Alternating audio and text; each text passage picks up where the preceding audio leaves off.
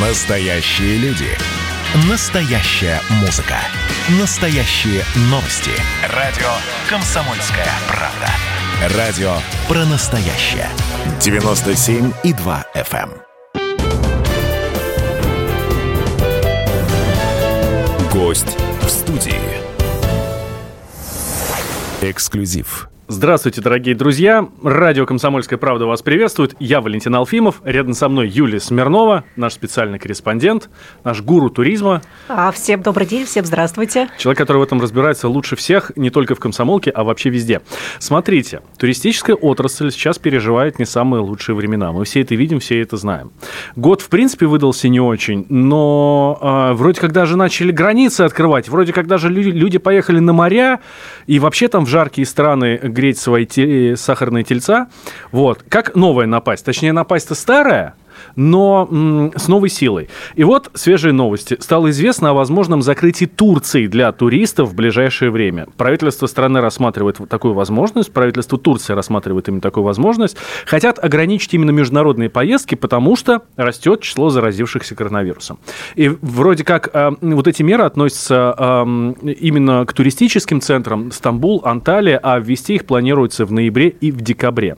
И в связи с этой историей на первый план выходит внутренний туризм люди наконец-то по стране поехали, и это не может не радовать. А, и немалую роль во внутреннем туризме играет экотуризм. Между прочим, именно его премьер Михаил Мишустин назвал одним из самых перспективных направлений индустрии путешествий. По словам Мишустина, до пандемии ежегодный рост в этом сегменте составлял больше 20%. А, Кстати, цель развития природного туризма как одного из наиболее перспективных направлений поставлена не где-нибудь, а в самом национальном проекте «Экология». Вот, об экотуризме и будем сегодня говорить с заместителем генерального директора Агентства стратегических инициатив по развитию новых проектов Ольгой Захаровой. Ольга, здравствуйте. Здравствуйте. Очень приятно, что меня пригласили. Будем сегодня рассказывать много интересного, что случилось за этот год. И я, на самом деле, наверное, все-таки э, не соглашусь с вами, что туризм, такая вот отрасль, которая пострадала, которую мы всей страной спасали, на мой взгляд, на самом деле, эта отрасль спасала нас потому что экологический туризм – это как раз тот самый туризм, а, который позволяет нам путешествовать по а, дикой природе, по национальным паркам, заповедникам, заказникам, и люди с удовольствием это начали делать, когда вышли а, из стен своих квартир. Ну, это природе же легче соблюдать социальную дистанцию и вообще Абсолютно. чувствовать себя в безопасности, чем в большом отеле все включено. Да, поэтому на самом деле мы э, видим и наблюдаем бум экологического туризма. Например, у нас в России как бы нет такого четкого сформированного понятия, что вот а, сейчас экологический туризм, да, я беру байдарку, беру своих друзей, еду по реке, у нас там будут стоянки, на которых есть дрова, а, где я смогу оплатить и получить э, комфорт, а, будут место установки вот таких вот палаток, где я не буду вредить природе, место, где я выкину мусор или вообще в принципе нельзя выкидывать мусор, а ты берешь этот мусор с собой. Это вот как раз экологический туризм. Это когда вы можете наблюдать за дикими животными э, в природе, да, не нанося им никакого вреда. И на самом деле этот вид туризма еще способствует тому, что э, местные жители, которые живут вокруг этих национальных парков, заповедников и заказников, они, в общем-то, получают рабочие места, они э, создают гостевые дома, они выступают гидами, экскурсоводами и рассказывают очень много интересных историй про ту территорию, территорию, куда приехали гости очень много а, территорий а, в Российской Федерации, которые как раз можно развивать для экологического туризма. Но здесь а, справедливости ради надо сказать, почему же вдруг в России никогда этот вид туризма настолько не развивался, почему только начал развиваться сейчас. Потому что долгое время все эти территории были закрыты от людей. Они были направлены на то, чтобы сохранять, а, такой вот законсервировать и никого не пускать. А, там велась научно-исследовательская работа, писались летописи природы. А сейчас стоит задача открыть эти территории для людей, потому что если ты не видел, если ты как бы не прочувствовал на себе всю эту красоту, то как ты можешь любить, как ты можешь ценить это? А, ведь ты можешь просто прочитать, но если ты не видел, никогда просто ты не сможешь даже пересказать а, никому. Поэтому стоит задача сейчас а, создавать условия, инфраструктуру на территории национальных парков, заказников, памятников природы. Я как раз говорю, э, хочу, э, осознанно делаю акцент именно на таких видах да, природных территориях, потому что есть еще заповедники, но в заповедниках очень строгий режим охраны, там очень маленькая территория, которая позволяет принимать гостей. Вы очень много путешествуете по России, и в целом, как бы вы оценили инфраструктуру, сервис, программы, которые у нас существуют? Ну, вы знаете, я могу так сказать, конечно, инфраструктура у нас а, развита слабо, здесь э, абсолютно нет никакого секрета, но, на мой взгляд, а, конечно, нам нужно и а, больше идей по созданию маршрутов, да, потому что вот как только начали развивать экотуризм, все побежали в одном направлении. Например, глэмпинги, да, это комфортные такие палатки, в которых как бы у вас есть и мебель, и ковры, я не знаю, предметы декора, вы спите на кроватях, а если холодно, вы включили подогрев матраса, но при при этом вы спите, а, в общем-то, в лесу. А если мы говорим про экотропы, да, то есть маршрут у нас сразу экотропа. Но ведь а, это же нас не стимулирует и не мотивирует поехать и а, преодолеть огромные расстояния. Да? Большинство людей ленится все-таки уйти со стула и слезть с кровати. Поэтому если вам будут говорить о том, что это фитомаршрут или это кардиомаршрут, то тогда вы понимаете, что вы работаете на себя. А вот представьте, если вам захочется, вернее, э, если э, стоит задача заманить вас на высокую гору. Представьте, там вы видите количество ступенек э, просто непобедимое. И что может вас заставить все-таки пойти и подняться на эту смотровую площадку? А, виды сверху прекрасно сделать, селфи такое. Этого недостаточно. Не, не актуально. Не, но я ведь как самый ленивый все, турист могу об этом сказать. Но ведь все думают про здоровье, да, и здоровье для человека – это самое важное. Он может э, не тратить деньги а, там, на одежду, а, на рестораны, но он будет тратить всегда деньги на здоровье свое. Поэтому если, ну и на красоту, да, опять же, если вам будут говорить о том, что а, поднявшись там на определенную э, ступеньку, вы, сож... Э, у вас будет меньше калорий настолько-то. Таким образом, вы понимаете, о, я же вкладываю в себя.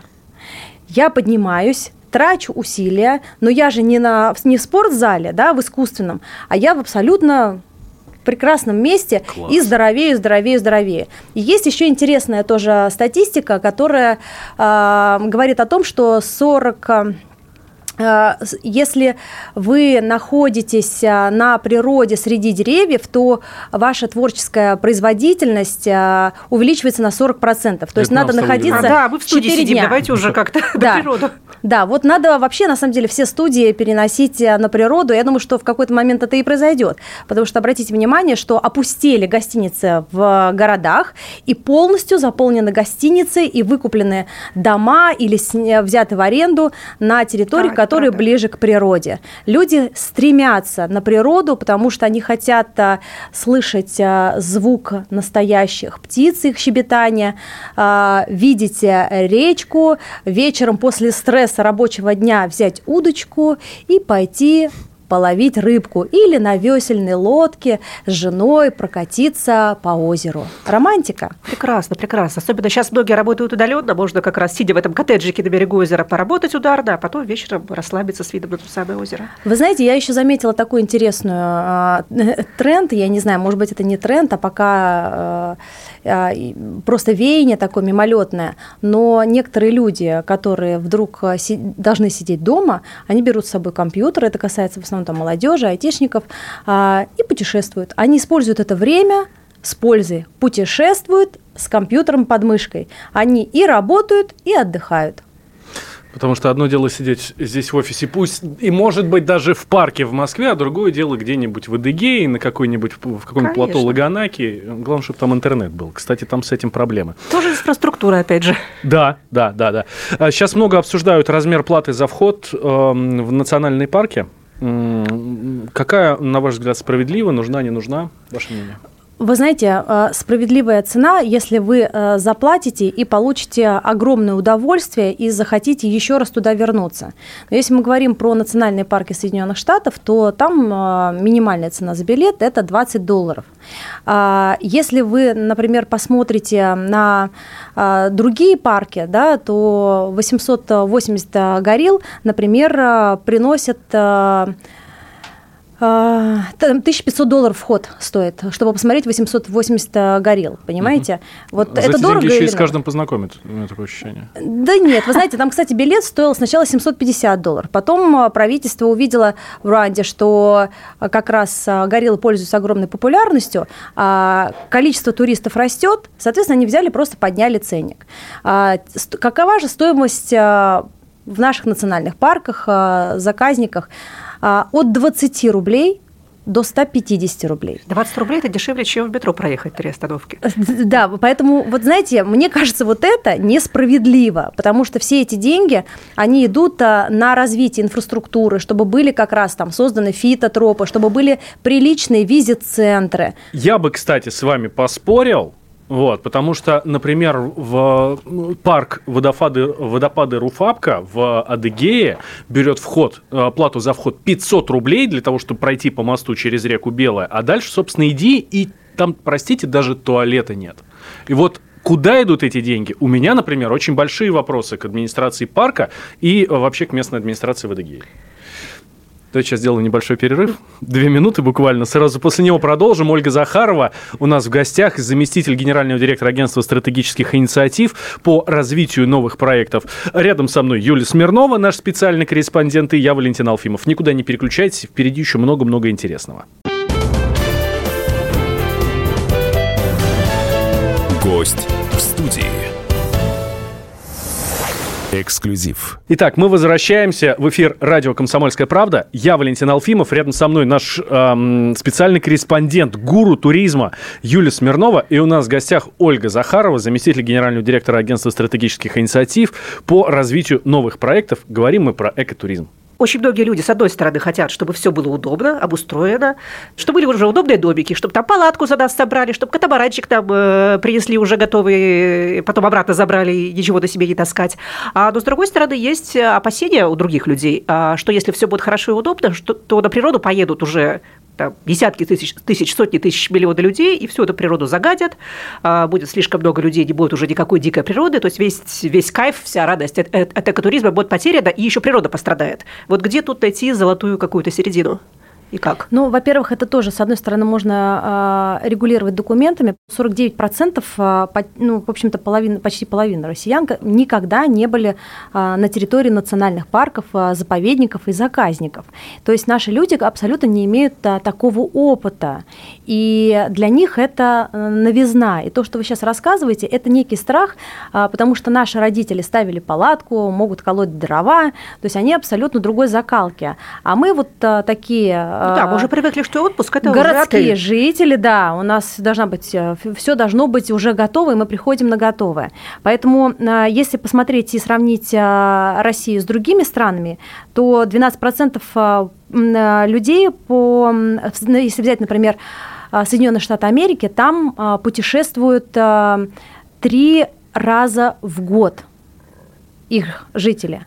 А если посмотреть на Россию, то 12% россиян а, путешествовали по национальным паркам за последние 4 года.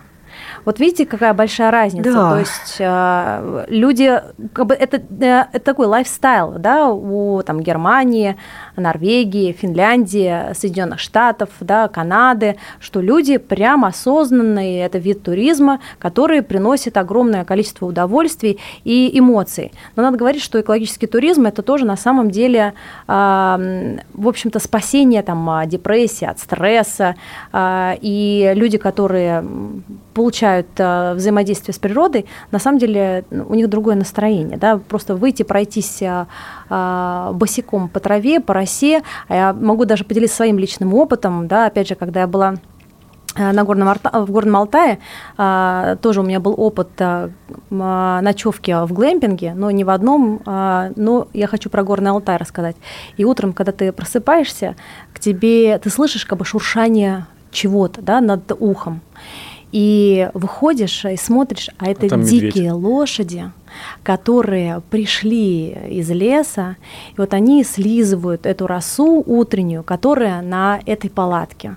Но на самом деле это незабываемое ощущение, когда ты видишь доверие между человеком и природой, да, и вот эти вот лошади с огромными красивыми лоснящимися челками, а, просто все мышцы у них играют, а, и они разные еще масти. Ну, конечно, это незабываемое ощущение, и ты вот понимаешь, что ты не можешь а, как бы вот ничего сделать, чтобы им навредить. Это и есть ценность. А, знаю, что вы проходи, проводили конкурс по развитию экотуризма и подвели его итоги. А, какова цель что на выходе... Конкурс а, мы запустили в этом году, было большое количество участников. Надо сказать, что мы создали целое такое сообщество людей. А, с одной стороны, это были и органы государственной власти, с другой стороны, это бизнес, а с третьей стороны, это директора национальных парков, заповедников и заказников. Также были амбассадоры, то есть, например, Тункинская долина привлекла Сергея Зверева. На самом деле Сергей Зверев сам захотел стать амбассадором этого проекта а, потому что он живет, жил, вернее, в Бурятии, да, в, Буля, да. в Бурятии, и вырос там, и поэтому ему не все равно, что происходит с этой территорией. А на территории Бурятии как раз а, развивается лечебно-оздоровительный туризм, а, который связан, опять же, с экологическим туризмом, потому что там большое количество разных источников, которые позволяют восстановить зрение, суставы и тому подобное. А, поэтому мы сейчас, а, цель какая конкурса? А, цель создать такие туристско-рекреационные кластеры. Центром притяжения сделали особо охраняемую природную территорию в виде национального парка, заповедника и заказника. Туда, куда люди будут стремиться ради того, чтобы увидеть какие-то объекты показа, объекты впечатлений, водопады, горы, ущелья, реки. Да? Но вокруг всей этой территории необходимо как раз и создавать инфраструктуру. Ведь человеку что важно? Человеку важен вид из окна угу. и тишина. Вот ради этих двух вещей, да, это, ну, конечно же, это бизнес по продаже впечатлений, в общем-то, экологический туризм, потому конечно. что вы продаете впечатление, не территорию, э, не что-то, а именно впечатление. Поэтому вот когда мы покупаем квартиру, да, или у кого был опыт покупки квартиры или дома, мы все время думаем, а так, а какой вид из окна, да, и нравится, не нравится, а потом ни разу туда не смотрим, потому что у нас дом, работа, дом, работа, встаешь, э, засыпаешь и в это окно не смотришь. А когда мы на отдыхе, мы каждый вечер, каждый каждое утро смотрим из окна и наблюдаем всю эту красоту, и чтобы, не дай бог, не пошел дождь или что-то нам не помешало получить те самые впечатления, которые мы уже с вами задумали. А давайте, вот возвращаясь к конкурсу и как раз к этим прекрасным важным вещам, назовем каких-то победителей для примера. Смотрите, я думаю, что сейчас мы перечислять а, одного кого-то из 11 победителей было бы несправедливо. А, плюс у нас есть еще территории перспективного развития, которых 8. И на самом деле был очень сложный выбор, потому что эти территории, там из 36 проектов, многие из них заслуживают того, чтобы войти вот в число победителей. Был очень сложный выбор, а, были критерии очень строгие, но в итоге мы их как бы выбрали. С ними, опять же, можно раз, ознакомиться на нашем сайте природа.live. Вот, но я хочу сказать, что у нас есть несколько территорий, которые, например, никогда не рассматривались туристами. Это, например, Республика Калмыкия. Вот что вы знаете про Калмыкию? Там шахматы. Буддизм. Так, ну, а если мы говорим про природу. Степи. Степи, да. Степи. А Степи. А ради чего бы вы поехали? Вот, тюльпаны, так. А сайгаки. Еще что? Сайгаки. На самом деле сайгаки – это такие животные, у которых а, нос похож на недоразвитый хобот. А, так, еще что? Ну вот на самом деле вы сейчас начали правильно перечислять. А, ну, во-первых, Калмыкия – это круглый год туризм. Вы можете поехать туда и зимой, и летом, и весной, и осенью. А, один из а, туристско-рекреационных кластеров все-таки, видимо, придется назвать черные земли, да, и вот у многих возникает а, такой вопрос, а почему черные земли? Потому что на самом деле снег никогда не виден, да, даже зимой, если он выпадает, он тут же как бы тает. Из самолета вы видите как раз именно черную э, землю. Действительно, туда едут люди смотреть на сайгаков, а, и в летний период, когда засуха, да, это же степь, а, там огромные прям такие трещины на глиняной земле, вы практически чувствуете себя инопланетянином а, там, или на Марсе, да, где-то, да, по фильмам. И вот эти сайгаки, они хотят пить, они подходят к водоемам, а там есть такие специальные укрытия, их называют скоротки, да, куда э, человек может спрятаться и буквально потрогать этого этого Сайгака э, за шкурку посмотреть. Но высокая степень доверия, с одной стороны, с другой стороны, он просто увлечен, он пьет воду. И э, там, конечно же, весной получается тюльпан. Представляете, когда просто вся степь покрывается разнообразными короткими э, тюльпанами разного цвета. После этого э, тюльпаны сменяются на маки.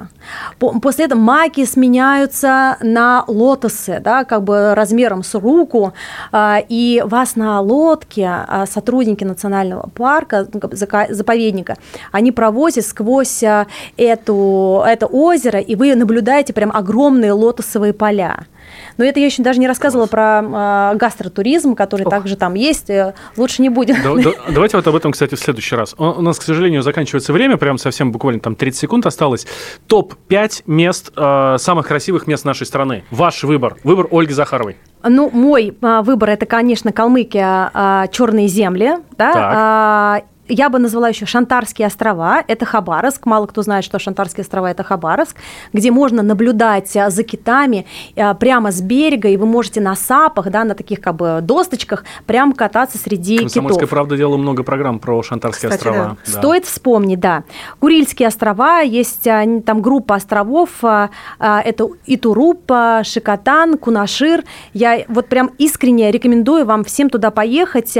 Стоит до Сахалина доехать 11 15 тысяч рублей. Угу. Там просто многообразие всяких огромных устриц, которые вы можете в озере Бусе сами Без ловить. туризма никуда все-таки. Да, никак не получается. Вот. Есть кипящие озера, где вода просто изумрудная, они называются изумрудные глазки, и вода там а, больше, чем 100 градусов.